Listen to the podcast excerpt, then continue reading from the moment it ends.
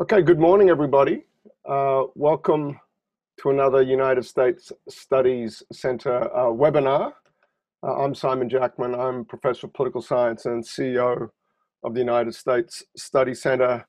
And um, um, I think it's important to recognize, even though we're doing this online, that um, if this were an in-person event, there would be an acknowledgement of country at the start of the event. And the center is part of the university, uh, which stands on the traditional lands of the Gadigal people, part of the Eora Nation, and, and indeed my home, uh, where I'm coming to you from today, uh, is also uh, in, in that part of Sydney, uh, on the traditional lands of the Gadigal, part of the Eora Nation, and we pay our respects to uh, elders past, present, and emerging. Um, look, I'm so thrilled about today's uh, guest. It's Cameron Stewart, uh, who many of you will recognize that name. Cameron is the Australians correspondent uh, in Washington, D.C., um, which, um, what a gig, is I think the first thing to say. Um, and Cameron's been there pretty much for the duration of, of the Trump presidency. But boy, oh boy, hasn't that posting gotten interesting in the last couple of months or so. Um, I last saw Cameron. We were both in a gymnasium in Iowa at a Pete Buttigieg rally, and we we texted one another. Um, that was about as as uh, as intimate as that last uh, get together got. Um, but it's but it's great to be with Cameron today. This is the 2020 election that that Cameron's going to be covering is his eighth U.S. presidential election since he started with the Australian. And, and Cameron's had a wide brief over his time at the Oz, uh, covering foreign affairs, defense, and national security. Really important prerequisites, I think, if you're going to go cover um, Washington for, for an Australian audience. Uh, Cameron uh, writes features, uh, of course, for the Weekend Australian magazine and uh, appears regularly on Sky News. Uh, Cameron, great to have you with us. Thank you, Simon. Great to be here. Oh, that's great. Hey, look, I thought a, a place to start is just with the fact that you are on the ground um, and you know, we'll get to the politics and all the rest of it in just a moment but i just thought if you could give us a sense of life in washington d.c life on the eastern seaboard of the united states uh, in this extraordinary moment um, where the, the numbers associated with the pandemic uh, both in cases and fatalities, are just so far outstripping the Australian experience. I'm wondering if you could just sort of give us a, some of that human, uh, you know, reaction to it before we jump into the, the politics and whatnot. Sure, Simon. In fact, interestingly, it, it was only really just over a month ago that I was um, uh, following. I think I went to Bernie Sanders' last rally in uh, in Michigan. Uh, following on the Michigan campaign trail uh, was about the um, ooh, 11th of March, I think, roughly. And everyone started talking about coronavirus just so much more, so much more. But you were still following the, the actual uh, rallies themselves and the actual um, primary contest between Biden and Sanders. And then all of a sudden, it just became very, very serious. And um, and the the primary happened, I flew back on a plane. I remember there were 13 people on a plane here, in, on the one plane. Three of them had masks on, coughing all over the place. You really got a sense something had changed here. And so I came back to Washington. And over that next week, uh, I saw something which was just extraordinary. In 30 years of journalism, I'd never seen a, a town, uh, the, the, capital of, of, of the superpower of the world empty like that. I mean, Washington became a ghost town. You know, I went down to the mall, walked through the Lincoln Center and the Lincoln Memorial and the and the Washington Memorial, all around the place. There was no one there. It was empty. The reflecting pool, the famous reflecting pool, was empty. I actually walked in it, up up and looking around the place, and it was just remarkable. And then in my um, uh, house, uh, which is just just about sort of 15 minutes out of um, the centre of Washington, if you like, much more suburban place. Mm-hmm. People just started locking down, and so the, part of the reason for the seriousness of it, I know it's been very serious in Australia too, of course, as well, but really, people saw the death toll start to spiral here, and I guess uh, myself, along with many other people living in America, saw the real failures early on of trying to keep a tab of it from a government point of view, from the White House down to the agencies. uh, and also, I guess, Americans' wonderful libertarian spirit, you know, which is one of the great strengths of the country, turns against it in a time of pandemic. Uh, and so the actual living here now, obviously, we're locked down here in DC, um, as is much of the country. Uh, and it's just a very strange situation. I mean, uh, you know, I'm lucky enough we have a we have a nice house in a nice neighbourhood, but literally only about a few kilometres up the road, uh, we have a hospital that is struggling to cope with the amount of people coming in on stretchers and the amount of bodies. I mean, you know, uh, the Washington region is quite a hot spot these days. It really has in the last week or two. So it's just a really strange existence because you're living um, a relatively comfortable existence in one sense, you know, working from home, although that's very frustrating, working from home uh, with your family, but you know that you are just that far away from something going wrong and being sucked into a healthcare system in America that is being overwhelmed by infections and deaths that is nothing like Australia. A very good uh, quick example is uh, in Washington DC, as you know, it's like um, Canberra. It's like the ACT. It's like a 16 kilometre by 16 kilometre square. Okay, they have almost three times the amount of deaths in that square than all of Australia. Right. So I think that's a very good small illustration of exactly uh, the sort of scale of stuff that looking they're looking at here in America, and, and, of course why it's such a massive problem. Yeah, um, it's um, Cameron. I just wonder. I mean, it's tough. You know, every Australian can tell you they've got a lockdown story, uh, how it's working here. Um, my impressionistic sense is that um, it's been rather uneven in the United States. That if you wanted to fly to Los Angeles, you could go out to and do that pretty pretty easily. If you wanted to catch, I don't know if the trains are still running up to New York, and but I think there's been a, I think both from the government and in the Australian people, I think there's been a much more sort of embrace or you know both both informal and informal ways. Am I not getting it about America? What, what's your sense of how rigorously lockdown has been sort of both from the top, but but you mentioned the bottom up, the libertarian spirit. Just could you give us a quick sense of that? Yeah, it's a great question, Simon. I mean, America, it really, at a time like this, you realize it really is the United States of America. It really hasn't got a, a powerful federal system. Every every state goes its own way. But also, um, the, the geographic position of the states is so different. I mean, there's, you know, I mean, uh, in Wyoming, six people have died. In New York State, 14,000 have died. I mean, it's just so it's so uneven. The patchwork is uneven, the attitudes are uneven, and everything. The airlines are still flying, unlike uh, a lot of uh, parts of Australia. That's partly because the government has has funded them and, and in ordered them to fly. So they're flying with five passengers. That's extraordinary. You're going to fly to Los Angeles, you'll share the plane with five passengers. Um, so you, you know you have a really uneven situation, and of course that makes, and of course because the state federal situation is so much different to Australia, Australia is a much easier country to to rule in a federal sense. Morrison can say, you know, we will do this. You know, Trump can say we will do this. He can thump his chest like Tarzan, but the state governors are not going to necessarily listen. And you add that to the variety of the of the sort of geographical circumstances in the country, and you realise that such a sort of disparate response, if you like. It really is very, very different depending on where you are. Right. Hey, Cameron, I thanks for sharing those observations. I thought that some of that context um, is really important to get. What I want to do though now is, um, good host that I am, uh, I'm going to tease, share on the screen if I can. Um, uh, I, hope we're all seeing that now. Um, are we seeing that? Um, I don't know if that's up on your screen, Cameron, but um, yes, it is. To your big splash in the in the Oz today um, by you uh, under the banner um, Trump's coronavirus endgame. Uh, the president has his re-election in mind, and every decision he makes during the battle against COVID nineteen. Um, um, you're singing our song.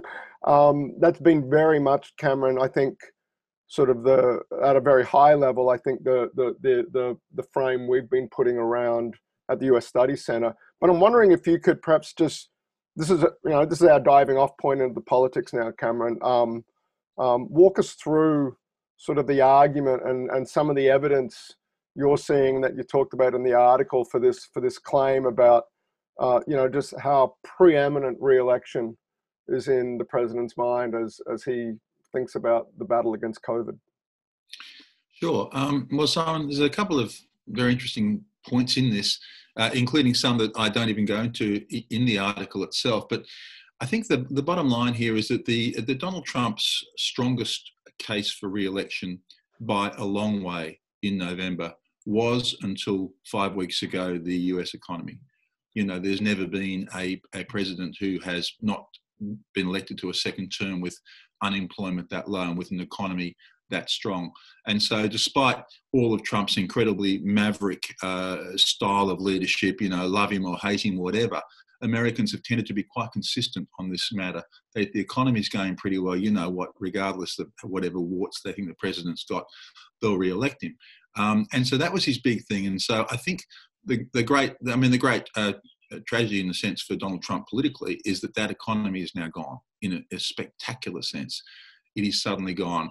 And his desire, I think, probably uh, naturally as a politician, was to hold on to that as much as possible. I think that contributed, it's certainly is not an excuse, but I think it contributed to him uh, playing down the virus at the early stages. The last thing he wanted to do was listen to people like scientists who were saying, close the place down for God's sake, stop airlines flying from Europe, stop this and that. It was the word, it was anathema to Donald Trump to, to think that would be the case. Um, and so that's what's happened. And you see his natural instinct all the way through this um, virus crisis has been to start the economy as quickly as possible. That's that's his go-to sort of um, default, if you like. I mean, you recall how reluctant he was to close it up originally. You recall that very optimistic concept of, of opening everything by Easter. Um, and even uh, beyond that, when when really the death count started to mount to a point that that clearly he couldn't in any way, um, he wasn't ignoring it. I mean, you know, he, it was a really massive thing he, even then he had tension with uh, with Anthony Fauci, the, the head of infectious diseases. You could see it. it's palpable on the screen every day how much um, Trump was wanting to do it. And now, even in his guidelines, he's he's he's um, he's booted the responsibility to the governors, which I think is actually a good idea because, as I said, it's the country is is in very different situation depending on, on where the state is. But even then, he's been encouraging. So that's certainly been his default mechanism because um, whatever economic recovery there is be- between now and November, uh, Trump will take credit for, understandably. I mean, he, he will he will be rewarded for whatever uh, credit there is by punting the responsibility to the governors. If um, if things go bad, if they reopen too early, as Georgia might, for example, um, if they reopen too early and there's a return of infection, a second wave of infection just before the November election, you can imagine how that bad that would be for Trump he can now have the cover of saying, look, you know, I gave the responsibility to the governors. It, has it, been their fault. So there's a lot of um, a lot of politics that goes into it, Simon. And it's not just that. Uh, it's a very uh, strange um, accident of circumstance, if you like, that the virus affects Democrats more than Republicans for the simple reason that um, the cities in America are Democrat cities. Democrats are, are um, concentrated in America in the big cities. Republicans are much more regional and much more uh, rural. And the virus simply spreads quicker in cities. And so that's why you've got, of course, New York City as the epicenter, Los Angeles, Chicago, Detroit. You know, these are all Democrat strongholds. Uh, Donald Trump. Um, you know, so so he can he can pick fights in a way with those governors in a way that he doesn't want to do so in Republican states. There's a lot of politics that, that is overlaid by it. Yeah. Um, as one one observation a lot of us have had at the study center is that you know you look around the world at the moment. Morrison just got through an election, you know, about a year ago. Um, Boris Johnson, Pierre Trudeau, um, um, uh, Justin Trudeau. Sorry, that didn't sound quite right. Um, um, um, but all of them, in you know, at least in sort of the Anglosphere there, if you will, um, Trump is you know uh, is facing. I guess Ardern is is sort of the other one in New Zealand has got an election coming up, but but in you know in the big Anglosphere countries, um, Trump is unique in this that he's there. He's two less than two hundred days away now from from an election. and you know, not only is Trump unique, but the whole circumstance is unique. I mean, it's it's unbelievable because you have a, a president. It's very hard to find a president as unique as Trump in the modern era. Um, it's you know, uh, you you have, you cannot find a circumstance like this pandemic in the modern era. You know, uh, you, you so the combination of the two is unbelievable. I mean, you know, all, all of the time that we all spent um, watching, reading, in my case, reporting on Donald Trump from the you know the fire and fury days, the um, Robert Mueller, uh, James Comey. You know, I mean, I mean, who remembers impeachment? God, impeachment was only five months ago. I mean, I mean, I, I, feel as a reporter, I feel like I live my life in dog years, seven years for every year for for covering the, the Trump administration. I mean, it's fabulous, uh, but uh, it's yeah, everything that's happened, extraordinary historical things in the context of American history in the last three years. All of it probably won't matter a jot compared to how Trump manages this pandemic. Yeah, this is you know Look, Cameron, I guess it's a it, it's an implication of your article, um, but again, it's something we're testing just as a proposition around the center. Like we get asked this every day that Trump's election and and and the judgment of history, even beyond just the election, just turns on his handling of this calamity. Um, it's very hard to imagine business as usual come September, October that people are back at work and we're talking about, wow, that was a strange six months. Um, um, and that everything, um, his, you know, the measure of success of an American president is being reelected. Um, are you a one termer or are you a two termer? Um, um, and, and then moreover, just the, this appalling death toll sort of raises sort of the historical moral stakes here as well um, everything, it would seem to me, so much turns, you know, rather than it being a referendum on the economy, it's now going to be a referendum on his handling of this pandemic. I, I, I'm just saying that out loud, Cameron, you know, testing with you perhaps the validity of that characterization of, of what we're about to see over the next six months? I, I think that's a very accurate one. I mean, this is it, it's it's hard. I mean, not surprisingly, um, the country is utterly uh, utterly obsessed with the pandemic. I mean, there's almost no other news. In fact, you virtually with the election, even then, it's struggling. You know, with with Biden and Sanders. I'm sure we'll talk about that a bit a bit later on. But I mean, the bottom line is that that's really that's that's page eight. You know, everything else, the first eight, first seven pages are the pandemic. I mean, this it just is swallowing every bit of oxygen here in this country, and so it's it's impossible to imagine that Trump is not going to be entirely judged on this basis. But the great mystery here, I think, Simon, is is how will voters respond to this? Because we haven't had this sort of thing before. I mean, okay, 60,000 Americans might die. Now, um, Trump will argue that's a great victory, even though it's terrible toll. It's, it's a great victory because it could have been much higher had the government not, not acted and done X, Y, and Z. Okay. Right. Uh, and, you know, I mean, you can argue the validity of that one way or the other, but the bottom line is no one knows how voters will react to that sort of um, pandemic. We've just never seen it before, uh, you know. And, and, so that's really a major thing. And the second thing is is how will they react to uh, a level of unemployment that's not been seen since the Great Depression in the 1930s? Now, the bottom line here again is that that will be a fact of when we go into November. Any economic recovery will be very very small at best.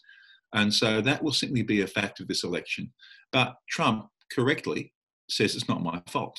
Um, you know, so it's not his fault. So do they think to themselves, okay, uh, this guy ruled over quite a strong economy for three years. So therefore, we want a strong economy again. So we'll re-elect him because he's the most likely guy to get it back going when the pandemic's gone. That's quite a possibility. Or will they just say, Jesus Christ, yeah. all this unemployment, this chaos, this death, you know what? And oh my God, give me someone else.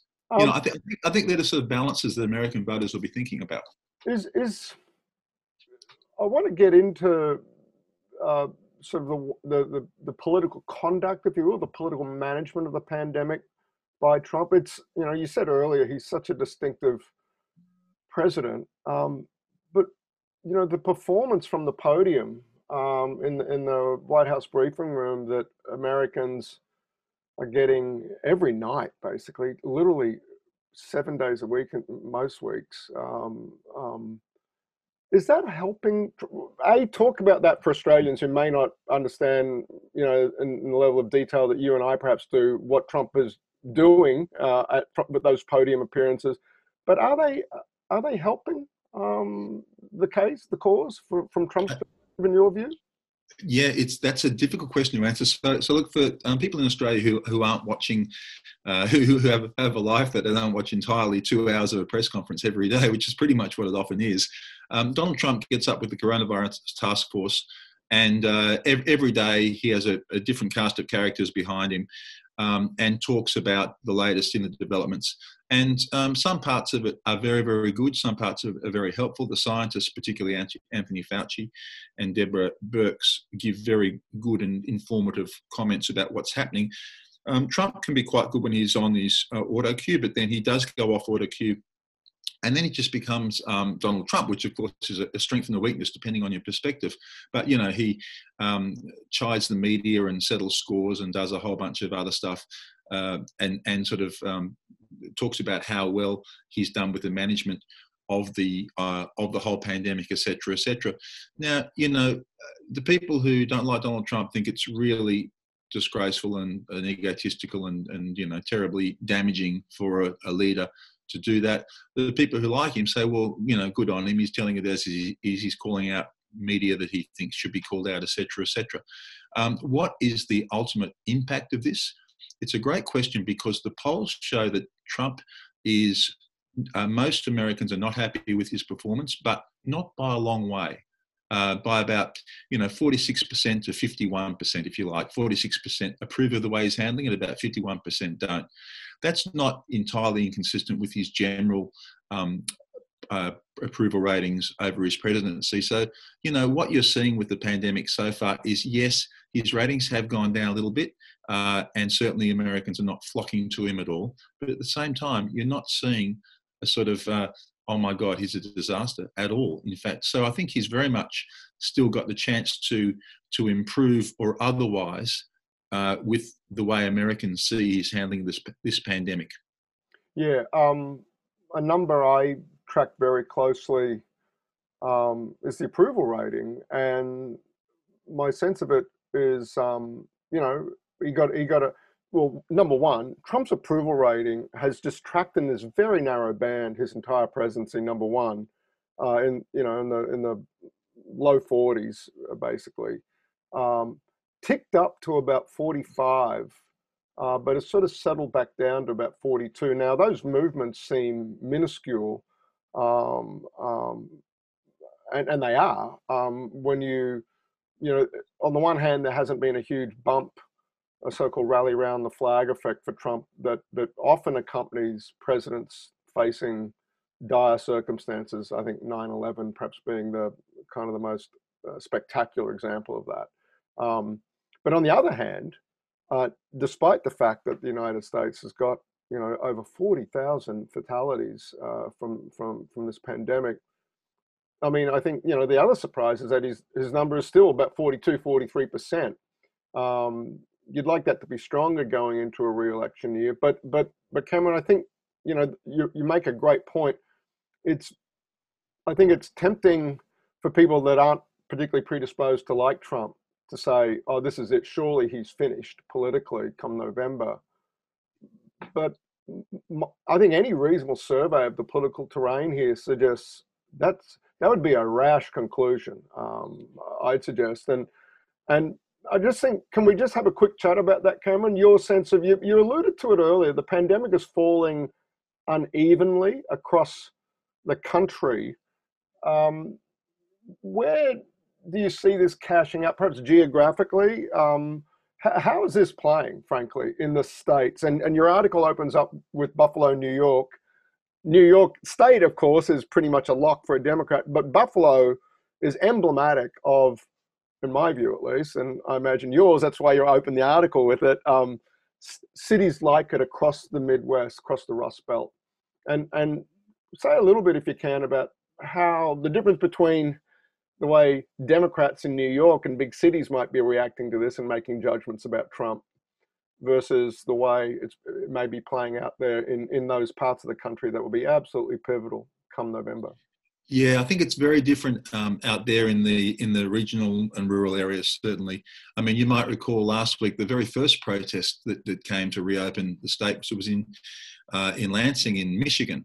Um, you know, in rural Michigan now, and they're saying, well, you know, out, out here uh, in rural Michigan, the the coronavirus virus um, statistics are very very low. You know, this is outrageous. We're being hit by statewide rules uh, which of course are mainly um, aimed at Detroit, which is um, the biggest city in Michigan, where the rates are really are really terrible. So you have this incredible um, dichotomy even within states.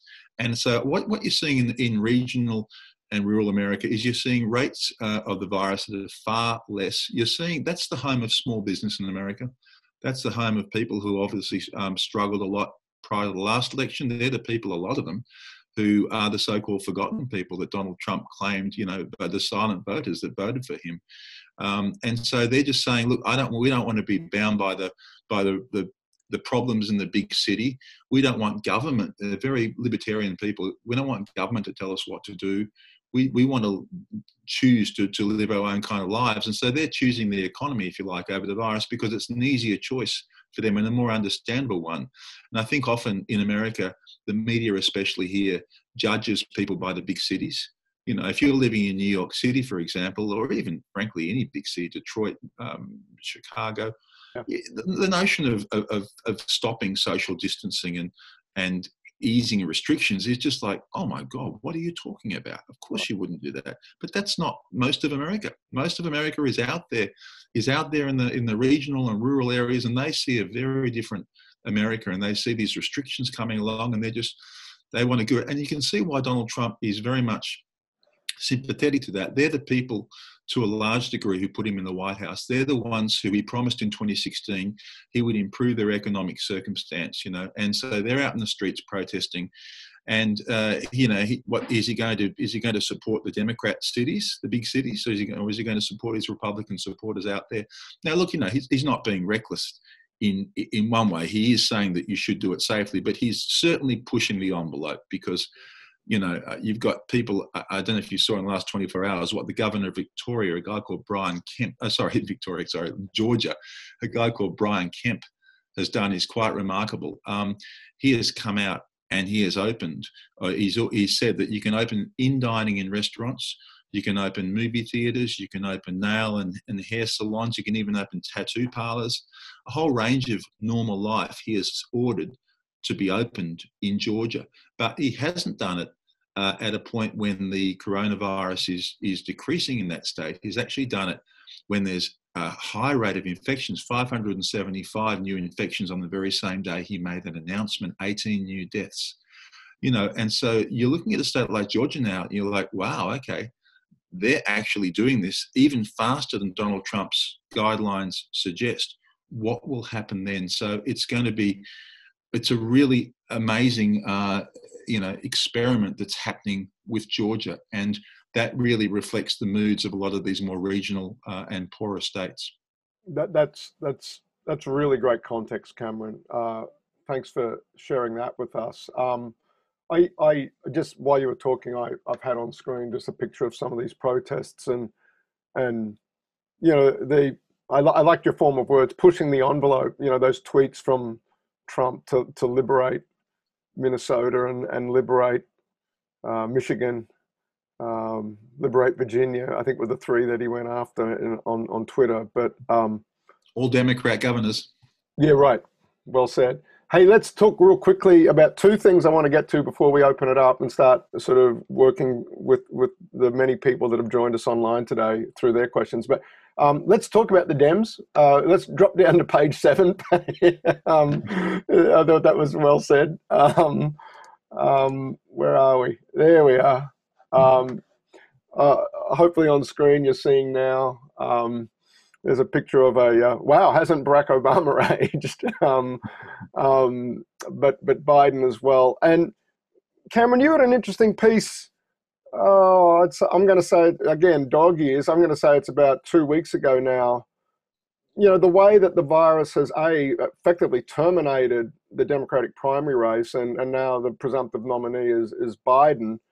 But you were you had a sort of some analysis suggesting that there's all this pent up demand for a tilt to the left, you know, from the Sanders crew inside the Democratic Party, and that Biden is going to have sort of a delicate sort of act of political management um, handling that. It may not be, although he's got the nomination, you know, there's still some very much some unfinished business there inside the Democratic Party. Yes, definitely, Simon. Uh, it's really interesting. I think the fact that um, Bernie Sanders, of course, um, finally pulled out just a couple of weeks ago um, after staying in the race uh, at least three weeks longer than he needed to because it was quite quite clear he'd never get the delegates to to be the nominee. Um, what it turns out was happening was Sanders people were uh, talking to Biden's people and trying to strike a deal um, whereby they'd say, "Look, Bernie's going to Bernie will drop out and give you his support." Uh, so long as you you you tilt to the left, you take some of his policies, or at least certainly the the tone of some of his policies, uh, and you know we uh, we will the Sanders Sanders will be a player on your team, unlike in 2016 when you recall he fought, fought Hillary Clinton all the way to the convention when he didn't have the the, the numbers, um, and so immediately you saw that that actually happened. Uh, are you still are you still there, Simon? Yep, yep, I'm with you. Okay, no, sorry, I went out for a second. Yeah, so um, so immediately saw that happened. Uh, Biden said, "Yes, I'll listen to you. I hear you." Biden clearly wants Bernie Sanders supporters. It's a young army of young people. They not, they don't always go to the polls on the numbers they they're supposed to, as far as Sanders goes. But the bottom line is that, that it's really important to Biden to get those voters. And so he has sort of tilted slightly to the left. He's taken uh, some of the um, the elements of, of, Sanders' policies on things like student loan, etc., etc. And in fact, so you'll see Joe Biden going to the polls in November with a more progressive agenda than any Democrat candidate we've seen in a long time. This is Joe Biden, the the the, the moderate. Yeah, right. Um, so in a way, Sanders has pushed him to the left.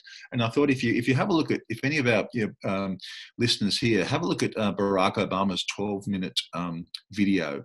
Endorsing uh, endorsing Biden. It's quite interesting. He says a couple of things about Bernie Sanders that are very very warm. He's an American original, amazing guy. He's changed the landscape. You know, I mean, this is all part of Obama also reaching out to Sanders and saying, let's grab that left-wing progressive group of Democrats that's kind of pissed off that that that Biden, the old man moderate, the old man white guy moderate, has got the got the thing. So there's that sort of tension uh, in the Democrats where Biden has got to try and coalesce them all together and go and take on Trump. Now, Trump, of course, straight away is aware of this leftward tilt, and of course, he's been he's been having you know fun, especially his um his campaign team have been tweeting against uh, Biden, saying, look, you know, he's a he's a lefty socialist and he's just taking up Sanders' position. So it's going to be really interesting to see how Biden positions himself in the coming months to uh, somehow get Bernie Sanders supporters on the left without being portrayed successfully by Trump as some sort of socialist.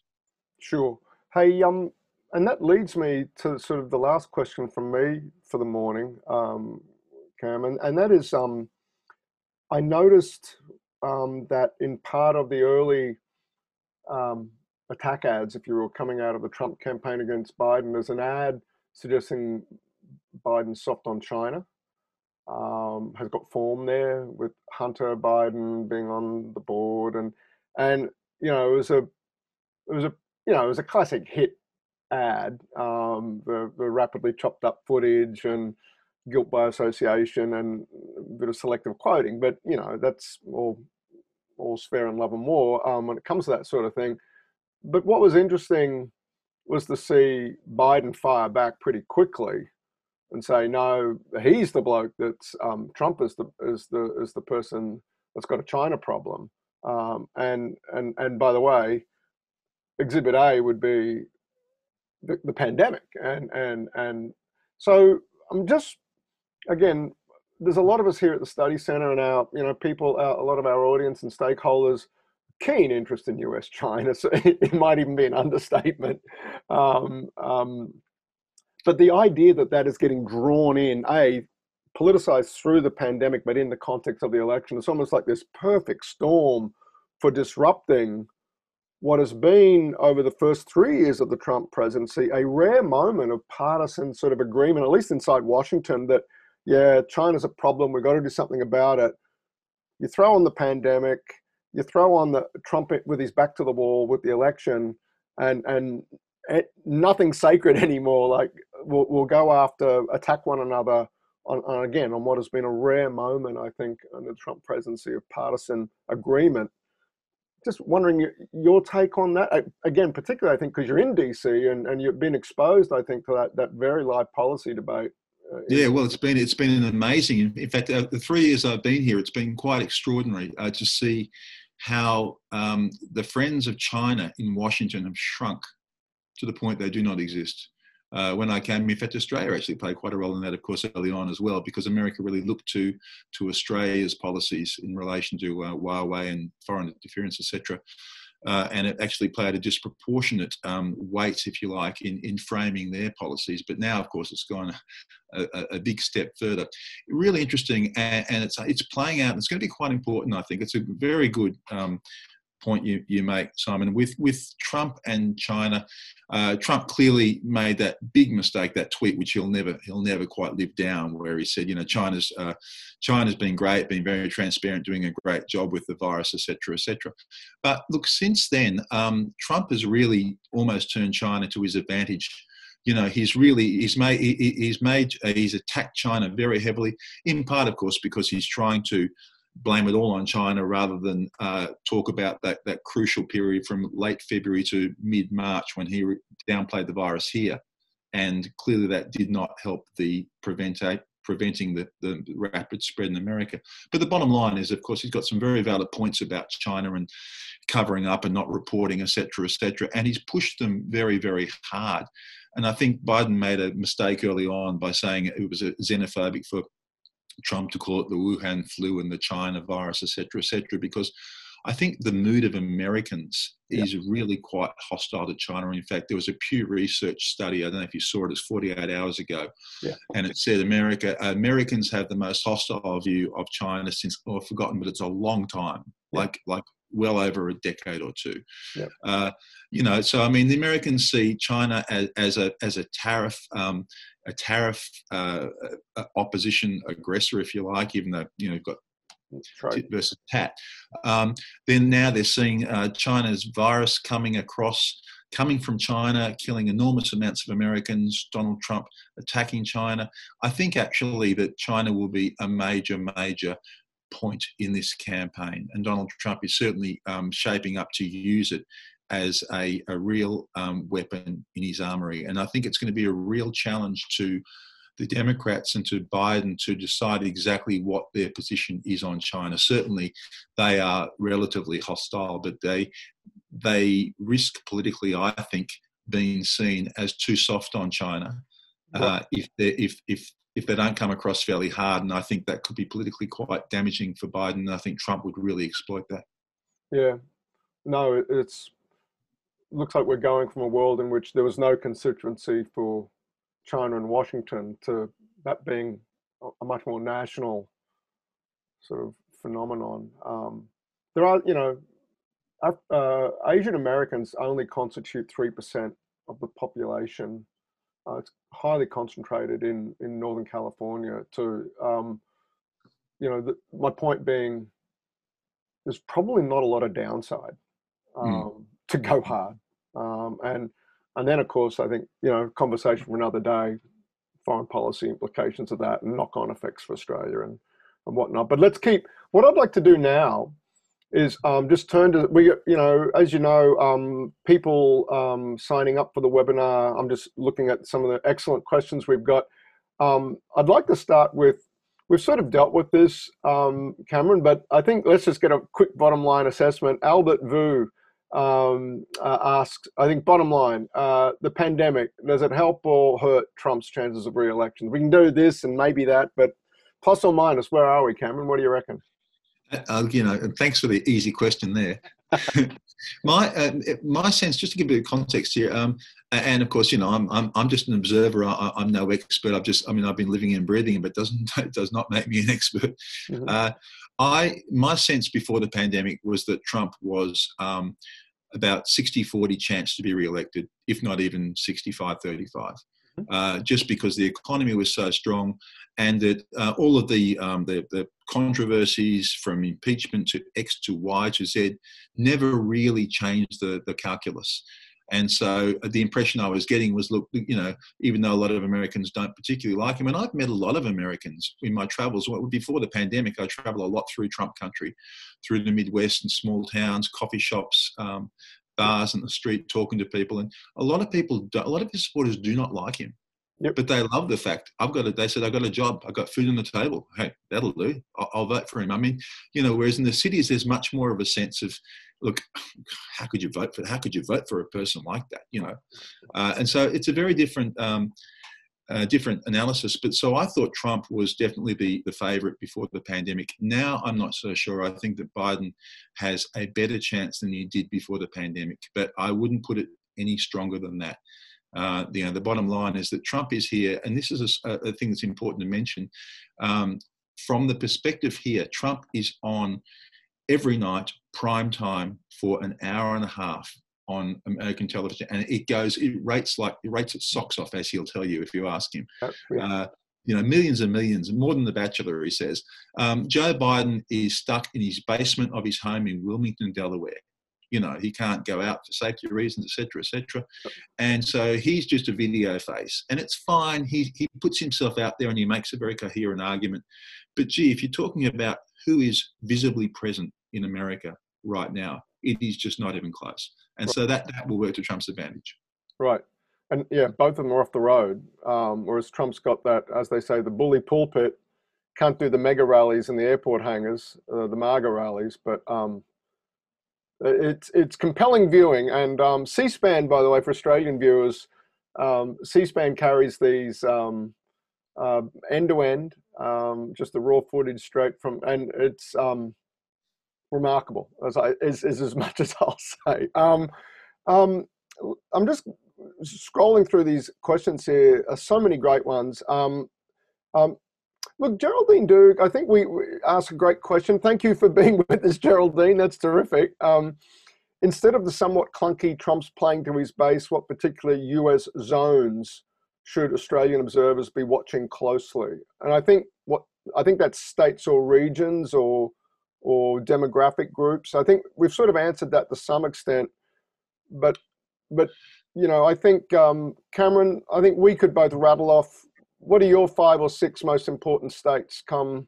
come uh, Pennsylvania, Michigan, Wisconsin, um, Florida are the uh, you know the, the, four key states, and pretty much they they will be the election will almost certainly be decided in those states. And if, if, if the politicians can actually, if the candidates can actually get to travel in those states, which is far from certain, yeah. uh, that they're the places that they will spend most of their time. Yeah, I, would agree. Um, it's it's odd that Ohio um, may not be the pivotal state. It's been in every. It's gone with the winner in every election since 1964. John Kennedy in 1960 was the last one, but there's just enough population in Florida. D- Democratic friends, uh, Cameron, are talking up um, Arizona as maybe one for them.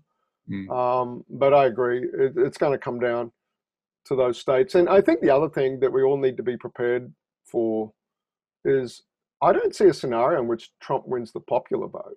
Um, but that's not how the presidency is decided, as 2016 taught us. Um, Trump's path back to power um, runs kind of through running the playing the same gambit that he that he was able to pull off in 16, losing the popular vote, mm. but but winning just enough vote to get him over the line in just enough states um, and and I think everything has to be, you know, as your article was sort of foreshadowing, kind of has to be passed through through that.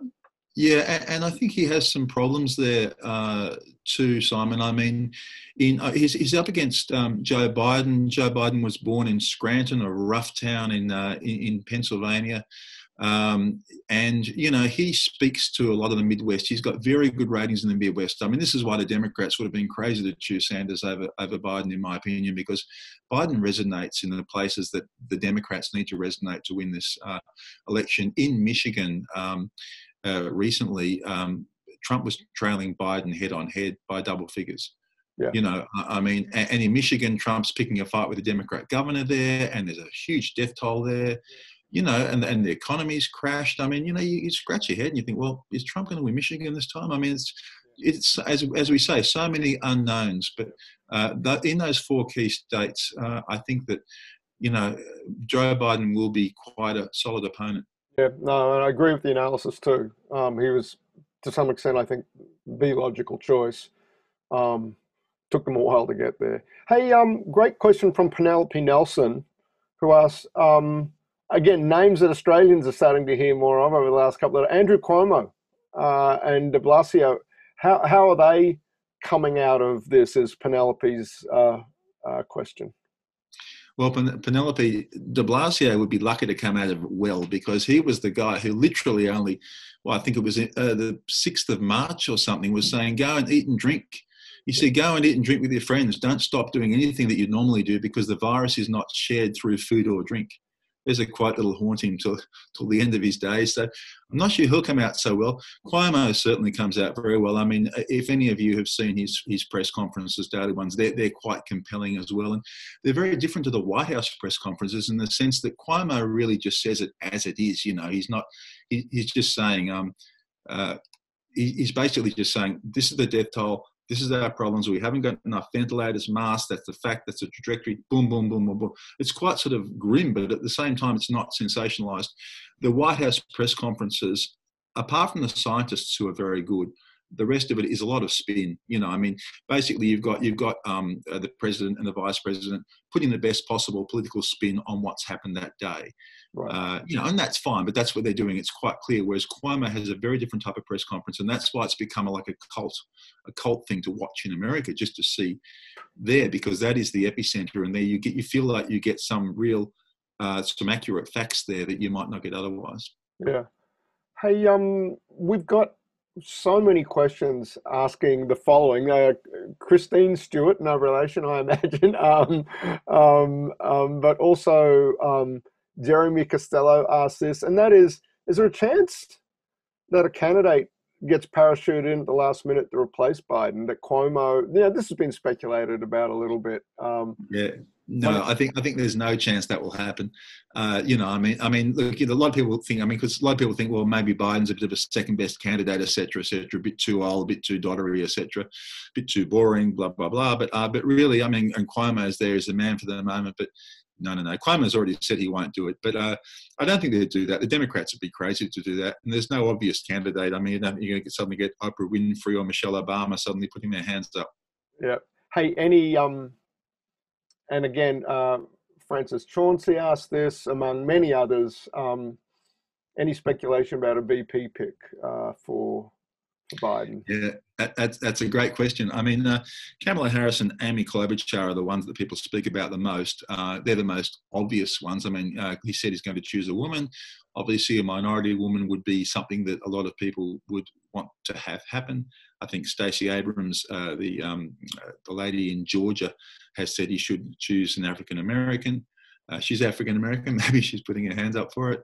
Uh, but look, you know, he might choose someone um, from left field who we don't know much about. Uh, even the governor of Michigan, um, there's, yeah, been, right. speculation, there's yeah. been speculation about.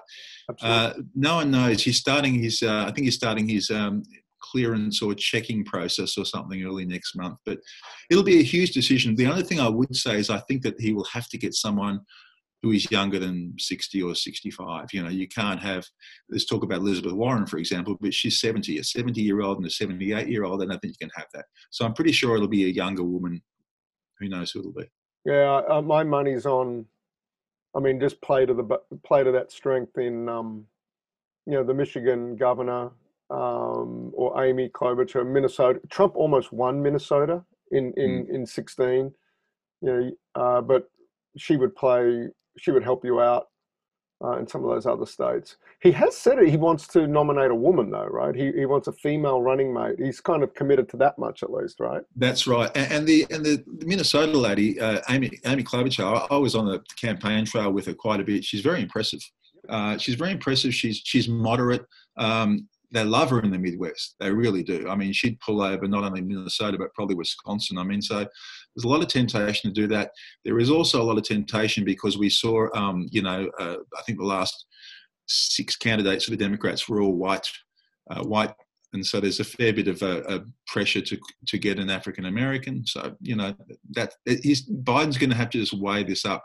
Thing is, Biden already gets the African American vote to a large degree, so I'm not sure he necessarily needs an African American VP. Yeah, yeah, and with with um, Obama, um, hmm. and, and even Bill Clinton, um, you know, I, I, you know, I think I think that's not again focus. The election's going to be decided by about half a million people. Um, yeah. They're predominantly white people. Um, in, and spread out across about four or five states. You know. that, that's right, Simon. So, so, would you go for Kamala Harris, for example? Oh, she's a Californian. You know, a, a, Californian I, prosecutor. you know, you'd be more likely to go for Klobuchar. I would have thought if you had a choice. But it could be. You know what America's like. You might get a not a Sarah Palin, but someone completely from left field. Yeah, yeah. Um, let's um back to these protests. Um, so BJ Jackson asked this. Um, it was odd, Cameron. I mean, there's different analysis. I mean, like so many things in America now, even the media analysis itself bifurcates ideologically along partisan lines. Um, no, they are ordinary, good, good. You know, they're poor people sticking up for their economic self-interest. And on the other hand, you have got people saying, no, that's the same put up to it, ran a crowd, uh, Freedom Works, you know, the Mercer family, Deep Pockets that got the Tea Party up and rolling. It's sort of, you know, and, and look at them, they're sort of reasonably well dressed white people showing up in the in the Ford uh, F three fifty, and you know, this is not a working class uprising here. Um, um, I'm wondering, you know, the extent to which that's a bit of a ma- manufactured, or there actually really is some grassroots there, and and more of moreover, just some reflection on that facet of America now, like who comes out to a protest number one but then in turn the way the media reports on it mm-hmm. like just it's very tough clean read on things. Yeah that's a really good question and, and it's a fascinating thing. I'm, with, i've been looking at these protesters quite a lot and what you've got is is actually everybody's right. Um, in, in, in the sense that, that there are a lot of these protests are organised by conservative groups mm-hmm. but they also contain a lot of mums and dads, small business people, etc., right. etc. Et you know, it's not like it's not like a, a. I've been reading the Washington Post, New York Times, the more left wing media here mm-hmm. uh, have been very much constructing it as if, oh my God, these people are just. it's just a. It's just a it's, a Trump campaign uh, falsehood. They're all just being sort of, it, it's a campaign rally effectively. That's not true, you know. Uh, but then you turn to Fox News and they say, oh, they're all mums and dads and there's no one else, you know, and that, that's also not true. I mean, it's a perfect mixture of everything. And, and you throw in a few sort of um, semi crazies as well, like NRA, you know, really virulent NRA people, and uh, and you've got a whole bunch of, of, of other sort of uh, people as well. So it's, it's really a mixture of everything. But these are, I think it would be a mistake in Australia to think that these are just all orchestrated and fake. There is a genuine uh, movement here in America of people who want the economy open. These are people who've lost their jobs, lost their income, probably a bit frightened of the virus, but you know what? They're more frightened of bankruptcy. Um, now, they're not, they're not the majority at this point. I mean, in fact, interesting polls in the last couple of days suggest only they're only about really, you know, a 15, 20%, that's the sort of that's the sort of number you're looking at. But it's a growing number. And the more that people don't have money, the more they're going to be willing to risk their life. Or, or, or, or, the balance will go in the economy. So I think you will see this group grow. I wouldn't underestimate them, and they're certainly not just a fake group of people. Um, Cam, we're getting starting to get towards the end of our time here. I'm just wondering if we could zoom out a little for a moment, ask some bigger picture questions here.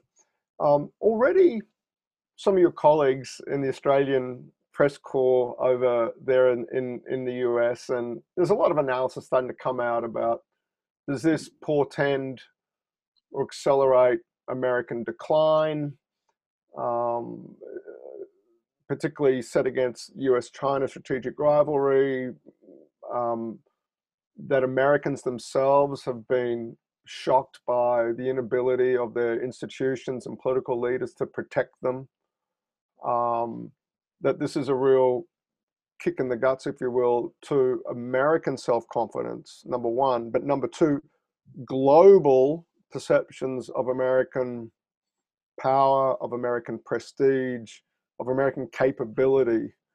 Um, a, your sense of that, I, I guess, and B, the extent to which that will become perhaps an election narrative, a theme. Um, you know, if, if is this what making America great looks like, for instance, if, if you were to, you know, throw it back against the president's slogan? Um, just if we could get some. Look, yeah, yeah, it's it's it's a very hard question because it really is unfolding as we speak, isn't it? It's very hard to, you know, it's it's, it's a journey that's only a quarter or halfway through. We don't know how how far it is through.